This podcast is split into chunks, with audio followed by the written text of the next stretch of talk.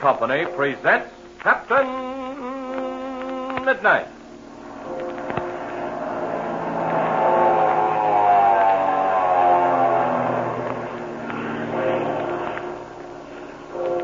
Captain Midnight, brought to you three times each week by the Skelly Oil Company, Skelly Jobbers and Dealers. And now, your very closest attention for one of the most thrilling and sensational announcements of the year.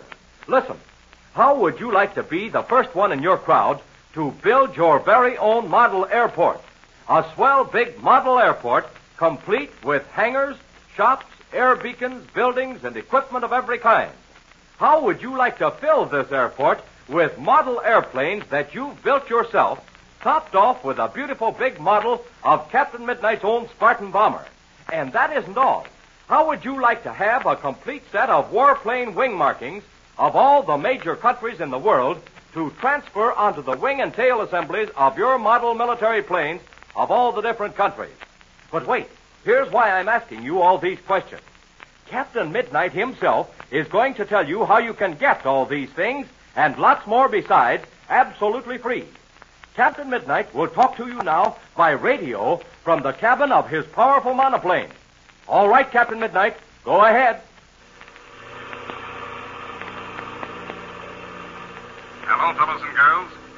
All the things Don Gordon has just told you about, directions for making that swell model airport, how to get the plans for the Spartan bomber, the free set of warplane wing markings, yes, and many other big features, are all in the new issue of our own Aviation Adventure Club newspaper, the Flight Patrol Reporter. Now, I want every single member to have one. So whatever you do, don't miss getting your very own copy of the new Flight Patrol Reporter. Now, that's all for now. Go ahead, Don. Thank you, Captain Midnight. And I'm sure all your loyal members will respect your wishes and get their copies of the new Flight Patrol Reporter with all these sensational new features. And remember this, they're absolutely free. Now here's all you do. Just stop at your Skelly service station and show your Skelly man your Flight Patrol membership card the next time you're out with Mother or Dad in the family car. Your Skelly man will give you your free copy of the new Flight Patrol Reporter right then and there. And say Captain Midnight is right. The new Flight Patrol Reporter shows you just how to make a thrilling model airport, different from any you've ever seen. It tells you how to get the famous Spartan bomber model kit or plan. It gives you the wing markings used by the world's greatest fighting planes all over the world, and dozens of other exciting features besides. But now, get this. If you're not yet a member of the Flight Patrol, your Skelly Man will help you join up right away so you can still get your free Flight Patrol reporter the very same day. But remember now, don't put it off. Get your free copy of the thrilling new Flight Patrol reporter at your Skelly service station tonight. And now to Captain Midnight. Events are rapidly approaching an exciting climax in Captain Midnight's determined effort to rescue Chuck Ramsey and Frank Crane before the time limit set by Ivan Shark expires. But in the meantime, the criminal has discovered the secret message that Chuck has sent to Captain Midnight.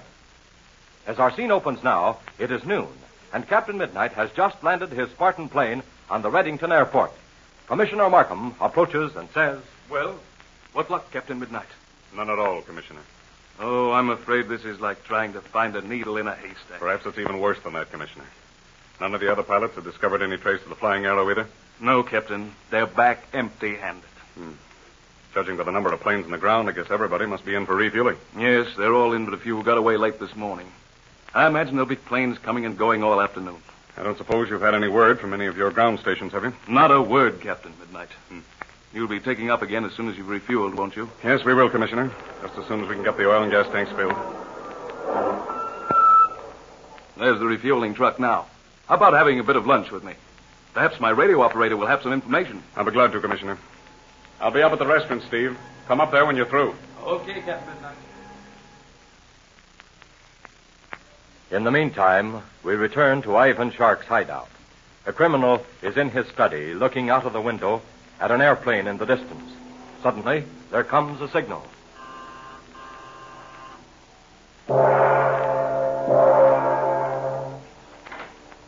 Gardo to see you, Master. Very well, Fang. Send him in. You will come in, Gardo. Okay, Fang. What is it now, Gardo? I, uh, got a code message from Maxie at Ridgeville, Chief.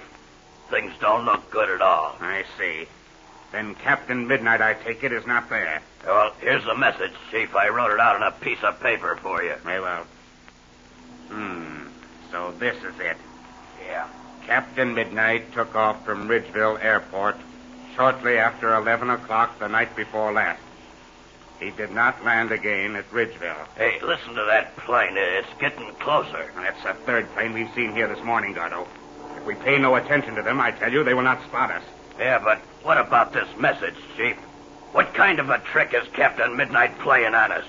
Uh, you had your listening post check on him last night, didn't you? Yes, Gardo, I did.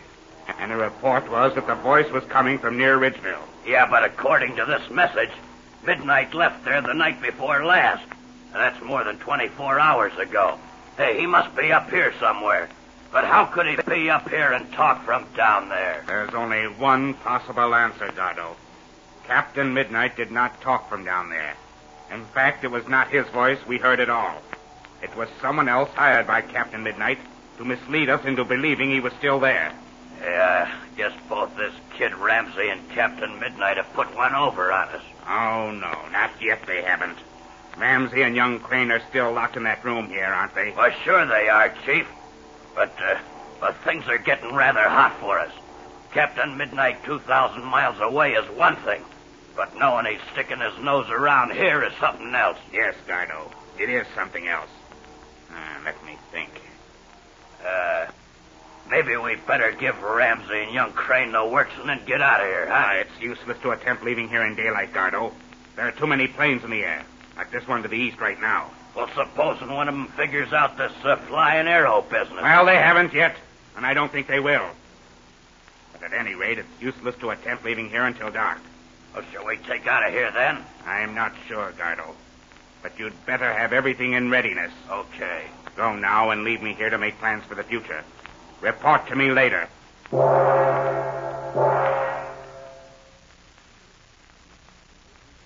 Not far away is the room where Chuck Ramsey and young Frank Crane are imprisoned.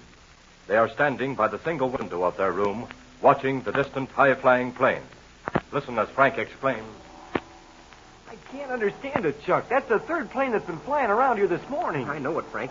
Something's up. I can feel it in the air. Even Fang looked at us kind of funny when he brought in our food a little while ago. Do you suppose Captain Midnight is flying one of those planes? Only one of them got close enough for me to get a good look at it. And I know it wasn't a Spartan. Well, I was hoping this one was going to fly right overhead, but now I don't think so. Uh, no. No, I think he's going away to the west. Oh, something must have happened. Do you suppose... Do you suppose Captain Midnight did get your message? I'm not sure, Frank, but I do think this. I think that each time Ivan Shark talked to him on the radio, Captain Midnight had his position triangulated, and he's probably communicated that information to the Canadian police. Oh, gosh, I sure hope you're right, Chuck. Uh, the only thing I'm worried about is that Ivan Shark talked to Captain Midnight at 12 o'clock last night. That means that Captain Midnight was at Ridgeville at the time. Ridgeville's over 2,000 miles away. That makes things rather hopeless, doesn't it? Yes, it does. I guess our only chance is that one of these planes will spot this place before dark tonight. But, gee, Chuck, suppose one of them does spot it. Suppose the pilot does come down to investigate. That doesn't mean we can get away from Shark. He's not going to allow himself to be captured, and, and one of the first things he'll do is to... to... Uh, I know what you're saying. You mean that, that he'll get rid of us. Uh, gee, that plane is gone, and another chance is gone with it. But to come back to what you were saying, we've got to take a last desperate chance of breaking out of here. Now, here's what we'll do. We'll wait until after dark, and then we'll smash this window. and. Late in the afternoon, just as the sun is setting, flying very high, Captain Midnight's plane nears Ivan Shark's hideout. The famous pilot is at the controls, and behind him are Steve and Patsy Donovan, and Pinky Drake and Slim Poole. Listen as Steve exclaims. Well, we're coming to the center of the circle, Captain Midnight. Point to which we've been working. Yes, I know it, Steve. It looks as if we'd followed my system for nothing. Mm-hmm. This is the point from which Ivan Shark made his third broadcast, isn't it, Captain Midnight? Yes, it is, Patsy. If that's where it is, it's a darn cinch Ivan Shark wouldn't be a holding Chuck there. Yeah, any dumbbell could tell that. All right, come on now, you two. We're all too tired for that. Yeah, But I'm afraid Pinky's right. Ivan Shark certainly wouldn't be holding Chuck at the same place from which he made one of his broadcasts. Maybe we better hurry back to. By the great grizzly, Patsy. What are you staring at? Captain Midnight. Yes, Patsy, what is it? keep the ship headed in the same direction. What in the world do you see, Patsy? I don't know yet, Steve. Maybe I'm crazy, but look, Captain Midnight. What? Look out to our left. Not just below us, but farther away. Yes, Patsy, I'm looking, but what do you see? I see something that looks like an arrow. What? Turn a little to the left, Captain Midnight, and let's get closer. All right. By the tarnation, Patsy, I don't see nothing that looks like an arrow. Neither do I, Patsy. Look, Wait a minute. Hold it, everyone. Hold it. I believe you've got something there, Patsy. Look, Steve. Yeah. Look down there. Must be three or four miles ahead of us there, see? You see that long ridge? That's it. That's what I was looking at. Well, yes, I see it, but I. Well, say. Say, that does look a little bit like an arrow. You bet. And the closer we get, the more it takes on that shape. Look. There's a long shaft made by those woods on top of the ridge. And at the eastern end, there's something that looks like a point, see? At the western end, it broadens out in a shape just like the feathers on the tip of an arrow. Yes, now I see. Why, it looks just like an arrow. And look, Captain Midnight, on the center of the ridge, there's something that looks like a house. Uh, just a minute, Patsy. Gosh, if that's the place, we'd better dive down and look it over. No, Pinky, no. That's the one thing we mustn't do. At least not yet. Ah, but you're right, Patsy. There is a house on that ridge, and it's a long, narrow one. And what's more, there's a bridge on this side. Must be over a ravine. Quick, Patsy, quick. Read Chuck's secret message there again. Hurry. Well, here it is. Come over bridge, right at Long Home on Flying Arrow. Everything checks. This must be the place. Well, Ivan Shark certainly pulled a fast one on me that time. He assumed that the place he broadcast from would be the last place that I'd look. And he was right. And look, on the other side of the ravine, there's a long, narrow landing field. Mm-hmm. This is the place. It's got to be. Quick, Steve, take over the wheel here. Right. And keep on straight ahead. And don't do any kind of flying that would make watchers on the ground suspicious. I'm going to call Reddington. Number one calling. Number one calling. Go ahead. Go ahead, number one. Go ahead.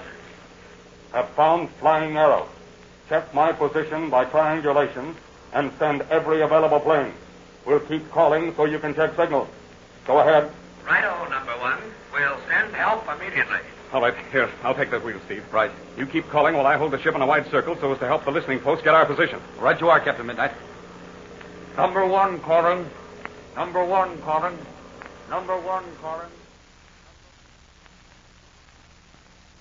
At last, Captain Midnight has found Ivan Shark's hideout on the Flying Arrow. But Chuck Ramsey and Frank Crane have not been rescued yet. Don't miss the thrilling climax of this exciting adventure. Tune in to Captain Midnight.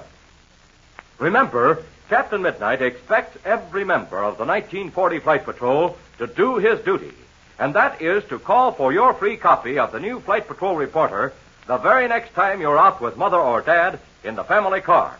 And man alive, just think of all the fun you'll have building that keen model airport, making model planes, tracing and coloring those warplane wing markers on your model fighting planes, reading all the exciting aviation features and Adventure Club news in your own Aviation Club newspaper. And don't forget this. It's absolutely free to every member, whether you already belong or whether you join up right now at your Skelly service station. And what's more, it's your last chance to join the 1940 Flight Patrol because in a very short time, the membership list will be closed once and for all. And tell all your friends about it, won't you? And remember yourself to see your Skelly Man for your exciting new issue of the Flight Patrol Reporter tonight or tomorrow for sure. And don't forget to tune in again Friday, same time, same station, for further transcribed adventures of Captain Midnight, brought to you by the Skelly Oil Company, Skelly Jobbers and Dealers. So Captain Midnight finally located Ivan Shark's hideout, where Chuck Ramsey and Frank Crane are imprisoned. But he still must rescue them. Can he do it? Be sure to listen Friday. Until then, this is Don Gordon, your Skelly Man, saying goodbye and happy landing!